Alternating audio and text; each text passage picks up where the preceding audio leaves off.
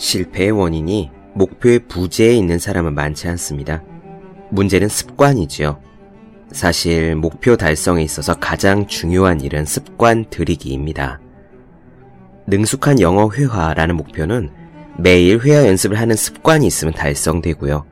10kg 감량이라는 목표도 적게 먹고 매일 운동하는 습관이 있으면 달성됩니다.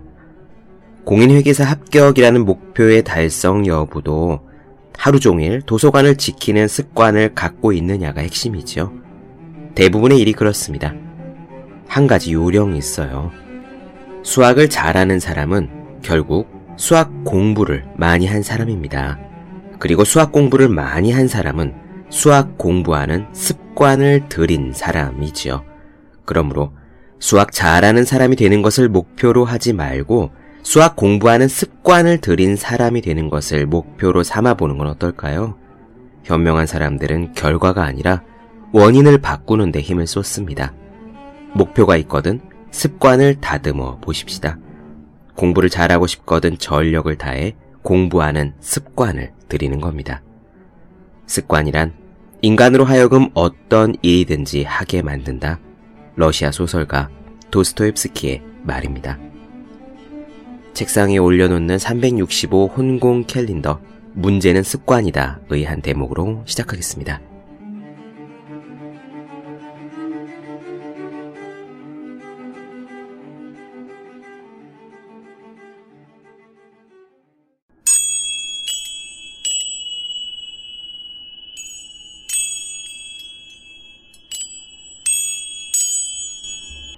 네, 안녕하세요. 본격 공부작업 팟캐스트 서울대는 어떻게 공부하는가 한지우입니다. 우리는 지금 제임스 라이언의 하버드 마지막 강의를 살펴보고 있습니다. 오늘은 네 번째 질문이에요. 내가 어떻게 도울까요? How can I help? 입니다. 누군가를 돕는다는 것은 물론 훌륭한 일입니다. 다만 도움의 목적이 순수하지 않은 경우에는 잘못일 수 있죠. 그 예로 제임스 라이언은 구원자 증후군이라는 것을 들어요. 내가 상대보다 우월하다고 생각하기 때문에 돕는 절대로 겸손하지 못한 도움의 동기입니다. 이런 위험에서 벗어나면서도 다른 사람을 도울 수 있는 방법, 그리고 가장 잘 도울 수 있는 방법이자 그 돕는다는 시도만으로도 다른 사람들과 관계가 좋아지는 질문이 바로 오늘 나오는 물음입니다. 내가 당신을 어떻게 도와줄 수 있을까요? 몇 가지 에피소드가 나올 겁니다. 자녀들이나 아이들에게 이 질문이 유용하다는 이야기가 나옵니다. 특히 저는 제임스 라이언이 젊은 시절에 신체가 불편한 분들이 모인 곳에 가서 자원봉사를 할 때 느꼈던 깨달음이 가슴에 와닿았어요. 그 이야기는 직접 들어보셨으면 좋겠고요. 여담인데 재미있는 사실을 하나 눈치챘습니다. 이 책에서 제임스 라이언은 자기 아내인 KT를 자주 등장시키거든요. 이 방송에서도 제가 책을 읽다 보니까 내 아내 KT가 어쩌고 저쩌고 하는 이야기가 몇 번 나왔을 거예요. 처음에는 그저 제임스 라이언이 무척 가정적인 사람이고 또 아내를 사랑하는 사람이구나 정도로 생각했는데 이 편을 읽으면서 다른 생각이 들더라고요. 왜 저희들의 지난번 질문이 우리가 적어도 무엇 무엇 할 수 있지 않을까 였죠? 그 질문을 제임스 라이언에게 했던 것도 KT였거든요. 그런데 오늘 나오는 이 질문, 어떻게 내가 도울까요? 라는 질문은요, KT가 자주 하는 물음이랍니다. 그 장면을 읽다가 이런 생각이 들더라고요. 아, KT라는 사람이 굉장히 현명한 사람이겠구나. 사람을 소중히 할 줄 알고 관계를 중시하고 대화를 풀어나갈 줄 아는 그런 따뜻하고 존경할 만한 사람이겠구나. 그래서 이 책에서 계속 내 안에 KT의 에피소드가 등장하는구나 싶었습니다. 제임스 라이언이 예일대를 수석 졸업하고 버지니아 로스쿨을 전액 장학금으로 다니고 그래서 하버드 교육대학원장을 하는 커다란 성공을 거두었지만 어쩌면 그 사람이 가진 가장 큰 행복이자 삶의 풍요로움의 원천은 아내일지도 모르겠다는 생각이 들었어요. 오늘은 더 길게 말씀 안 드리고 바로 시작할게요. 네 번째 질문. 내가 어떻게 당신을 도울까요? 입니다.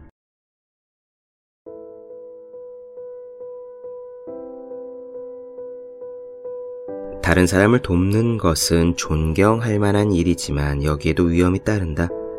이는 봉사심이 사실은 이기심의 발로일 수도 있다는 사실과도 관련이 있다.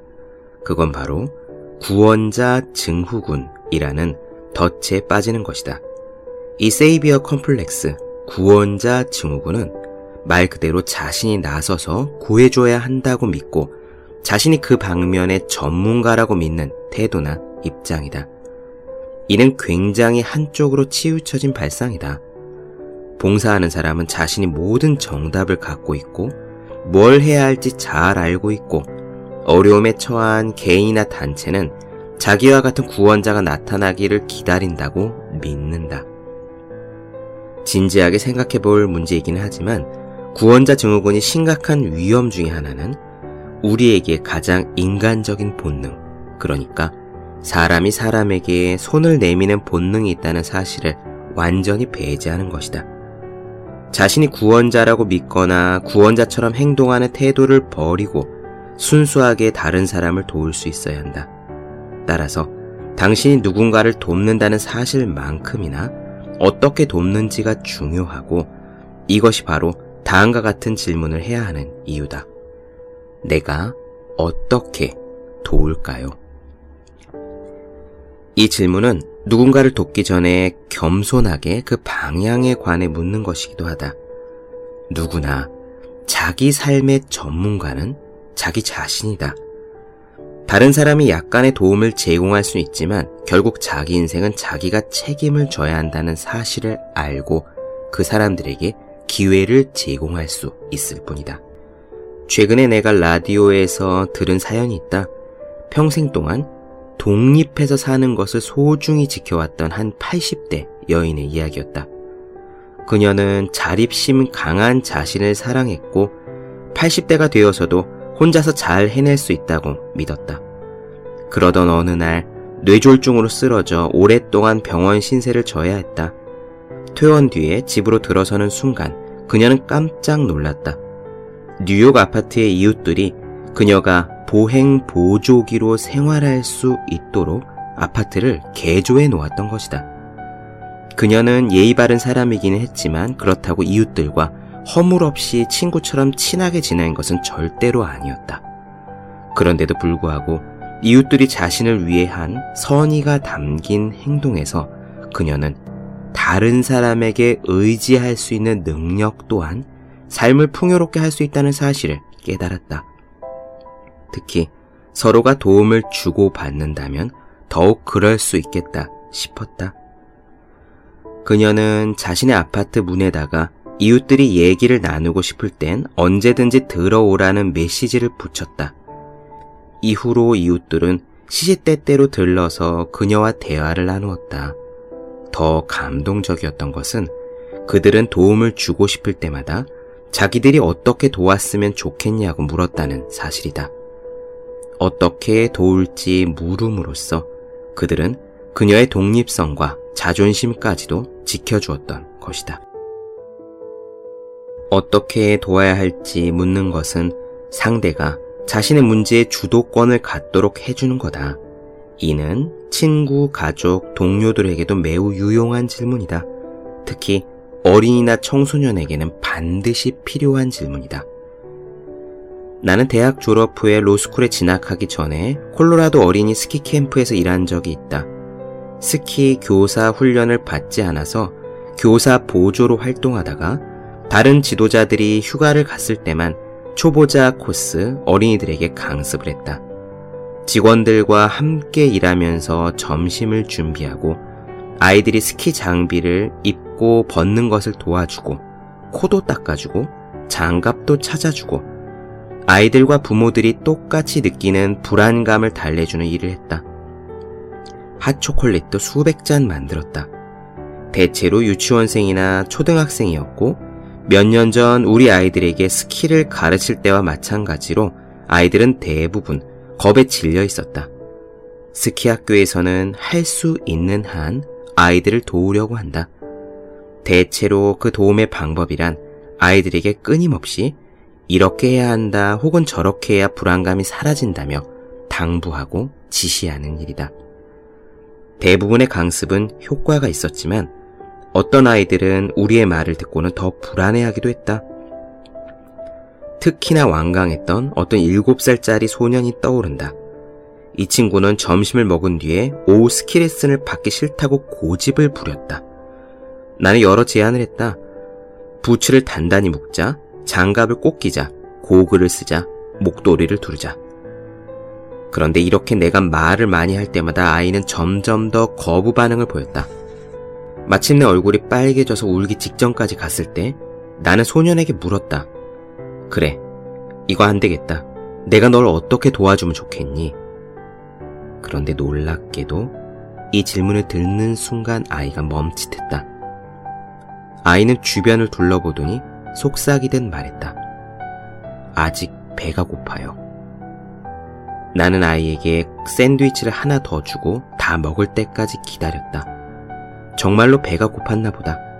그와 동시에 아이가 정신 건강을 회복하기 위해 잠시의 휴식이 필요하다는 생각도 들었다.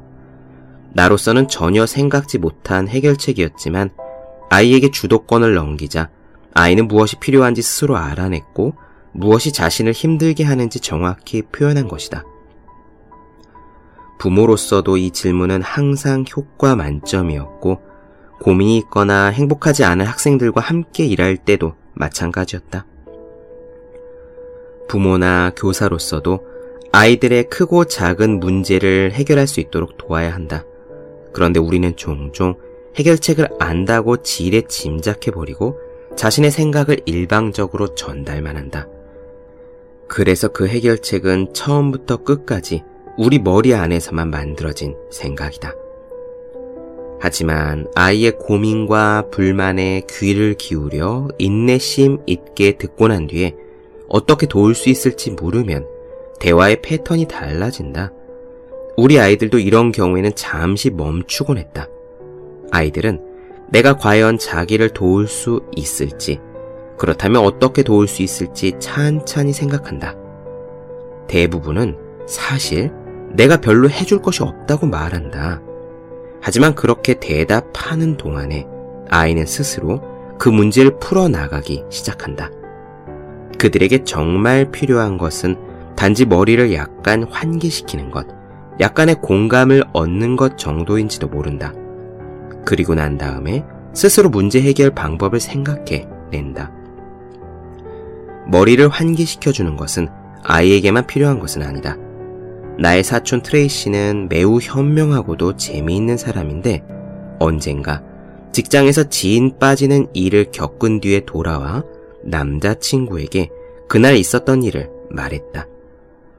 남자친구는 그녀의 말을 끝까지 듣지도 않은 채 조언을 하기 시작했다. 트레이시는 화를 냈다. 지금 내 문제를 해결해 달라는 게 아니잖아. 그냥 내 말을 들어주고 내가 직장에서 얼마나 시달리고 왔는지 이해해 줄 수는 없겠니? 그렇다. 가족, 친구, 동료들에게 어떻게 도와줄 수 있는지 묻는 건 구체적인 조언을 하거나 너의 문제를 내가 지금 한 방에 해결해 주겠다는 뜻이 아니다. 그들이 말하는 문제가 진짜 문제인지 한번 생각해 보고 도움이 필요하다면 당신이 얼마든지 도와줄 수 있다는 사실을 주지시켜 주는 것 뿐이다. 그들에게 공감과 동정을 보여주는 것이며 상대가 필요한 건 단지 그뿐일 때도 있다. 어찌 보면 당신이 어떻게 도와줄 수 있는지 묻는 것 그 자체가 이미 그들을 도와주고 있는 것이다. 마지막으로 어떻게 도울 수 있는지 묻는다는 건 곧 대화를 시작하는 것이고 또한 동등한 입장에서 관계를 이어가는 방법이라는 사실을 말하고 싶다. 내가 지금 도움을 제안하고는 있지만 상대 또한 나에게 똑같이 도움을 줄 수 있다는 사실을 그 가능성을 열어놓는 것이다. 나는 켄터키 시골에서 몇 달 동안 자원봉사자로 일하며 이 교훈을 배웠다. 콜로라도 스키 캠프를 마친 뒤에는 로스쿨 입학 전에 카톨릭 자원봉사 단체에서 일한 적이 있다. 지금 생각해보면 나에게도 약간의 구원자 증후군이 있었던 것 같다. 부끄럽지만 인생 경험이 별로 없는 19살짜리 청년이 에팔레치아 산중에 있는 가난한 사람들에게 커다란 도움을 줄 수 있을 거란 치기 어린 생각을 했던 것이다. 나는 장애 아동이 사는 작은 복지관에서 봉사를 하게 되었다. 대부분은 선천적인 장애와 질병을 안고 있는 어린 아동들이었고 10대까지 건강히 살아갈 수 있는 아이들은 많지 않아 보였다. 그중 명랑한 10대 다운 증후군 소녀가 있었다. 그 아이를 신디라고 부르겠다. 내가 거기서 하는 일의 대부분은 아이들을 목욕시키고 옷 입히고 밥 먹이고 아이들과 놀아주는 일 등이었다. 그곳에서 근무하는 몇 안 되는 직원들이 내가 해야 할 것들을 틈틈이 가르쳐 주었다. 하지만 나는 솔직히 쉽지 않았다. 아이에게 해를 끼칠까봐 겁부터 덜컥 났다. 내가 덜덜 떨고 있자 신디는 불안해하는 나를 보더니 자신이 직접 시범을 보여줬다. 정말 이렇게 해도 되는 걸까? 라고 동료에게 눈짓으로 물어보니 동료는 웃으며 고개를 끄덕였다. 친디는 능숙하게 일하며 이렇게 말했다. 이거 어렵지 않아요. 매우 쉬워요. 그때 나는 신디가 어른들 못지않게 아이들을 돕는 방법을 안다는 것을 깨달았다. 신디는 아이들이 좋아하는 음식을 알았고 아이들이 목욕할 때 어떻게 휠체어에서 빠져나오고 싶어 하는지, 어떻게 옷을 갈아입길 원하는지, 어떻게 머리 빗길 원하는지, 어떤 노래를 듣길 원하는지 전부 알고 있었다. 신디는 내 선생님이자 가이드였다. 아이들이 말을 하지 못했기 때문에 나는 아이들에게 어떻게 도와야 하냐고 묻지 못했다. 하지만 신디에게는 물을 수 있었다. 아니면 신디가 하는 대로만 따라하면 되었다. 그때의 경험들을 회상할 때 나는 내가 도와준 것보다 배운 것이 많았다라고 말하는 것조차 턱없이 부족하고 엄청나게 부끄럽다는 것을 느낀다. 켄터키에서 나는 신디 같은 장애 아동들을 절대 약하기만 한 존재로 보아서는 안 된다는 것을 깨달았다. 생각해보면 내가 돌보는 아이들에 대해 나 혼자 배운 것보다 신디를 통해 배운 것이 훨씬 많았다. 신디는 나의 친구이자 선생이었던 것이다. 그리고 무엇보다 그곳에서 내가 배운 건 수용과 겸손일지도 모른다. 나는 아이들과 놀아줄 수 있었고, 먹여줄 수 있었고, 돌봐줄 수 있었다. 하지만 그 이상은 할 수 없었다. 내가 그들의 삶의 궤적을 바꿀 수는 없었다. 그곳에 어느 누구도 그렇게 할 수는 없었다. 그래서 나는 신디를 따라 그날 하루에만 집중했다. 그 순간엔 그 아이에게 집중했다. 약간의 편안함, 할 수 있다면 약간의 기쁨만 나누어 주려고 했다. 그것은 배우기 힘든 교훈인 동시에 진정으로 해방되는 경험이기도 했다. 이 경험은 나의 어딘가에 계속 남아 있었다. 세월이 흐르고 내가 KT와 결혼했을 때 나는 내 친구 로저에게 결혼식 때 로버스 프로스트의 시인 봄의 기도를 읽어달라고 했다. 로저는 켄터키에서 나와 봉사 활동을 했던 친구이고 나는 그곳에서 이 시를 처음 만났다. 신디와 그곳의 아이들이 나에게 무엇을 가르쳐 주었는지 말해주는 시다. 오, 오늘은 꽃 속에 담긴 환희만을 주세요. 너무 먼 곳에 있는 것을 생각하지 않게 해 주세요. 불확실한 추수를 생각하지 않고 우리를 지금 여기에 있게 해 주세요. 그저 올해의 따사로운 이 봄 안에 머물게 해 주세요. 왜냐하면 이건 사랑이니까요. 다른 어떤 것도 아니기 때문이지요. 저 위에 계신 하나님을 위해 예약된 것, 세상이 끝날 때 우리를 신성하게 해줄 것, 우리가 채워야 할 유일한 필요는 오직 이 사랑뿐입니다. 그렇다. 이 모든 것이 궁극적으로 무엇을 의미하는지 어느 누가 할까? 지금 우리에게 맡겨진 중대한 임무는 순식간에 사라져버리는 주변의 아름다움을 알아채고 감상하는 것이다. 우리가 다른 사람들을 도우려고 하고 도움을 받고자 마음을 열었을 때 비로소 프로스트의 시구절인 왜냐하면 이건 사랑이니까요. 다른 어떤 것도 아니기 때문이지요. 의 뜻을 음미하게 될 것이다. 이 모든 이유 때문에 내가 어떻게 도울까요? 라는 물음은 우리 삶에 있어서 필수적인 질문이다. 모든 훌륭한 관계의 밑바닥에 깔려 있어야 할 질문이다. 당신이 상대방을 아낀다는 사실을 알려주는 질문이며 당신이 도와줄 의도가 넘친다는 것을 알려주는 신호이다. 당신이 그들을 존중한다는 것을, 당신이 겸허한 입장을 취하고 있다는 것을 전하고, 당신 또한 언젠가 그들로부터 도움을 받게 되리라는 것을 알리는 신호이다.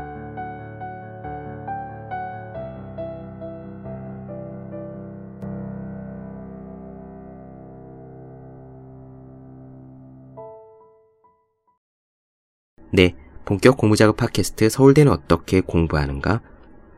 제임스 라이언의 하버드 마지막 강의 내가 어떻게 당신을 도울까요? 라는 질문 나눠드렸습니다.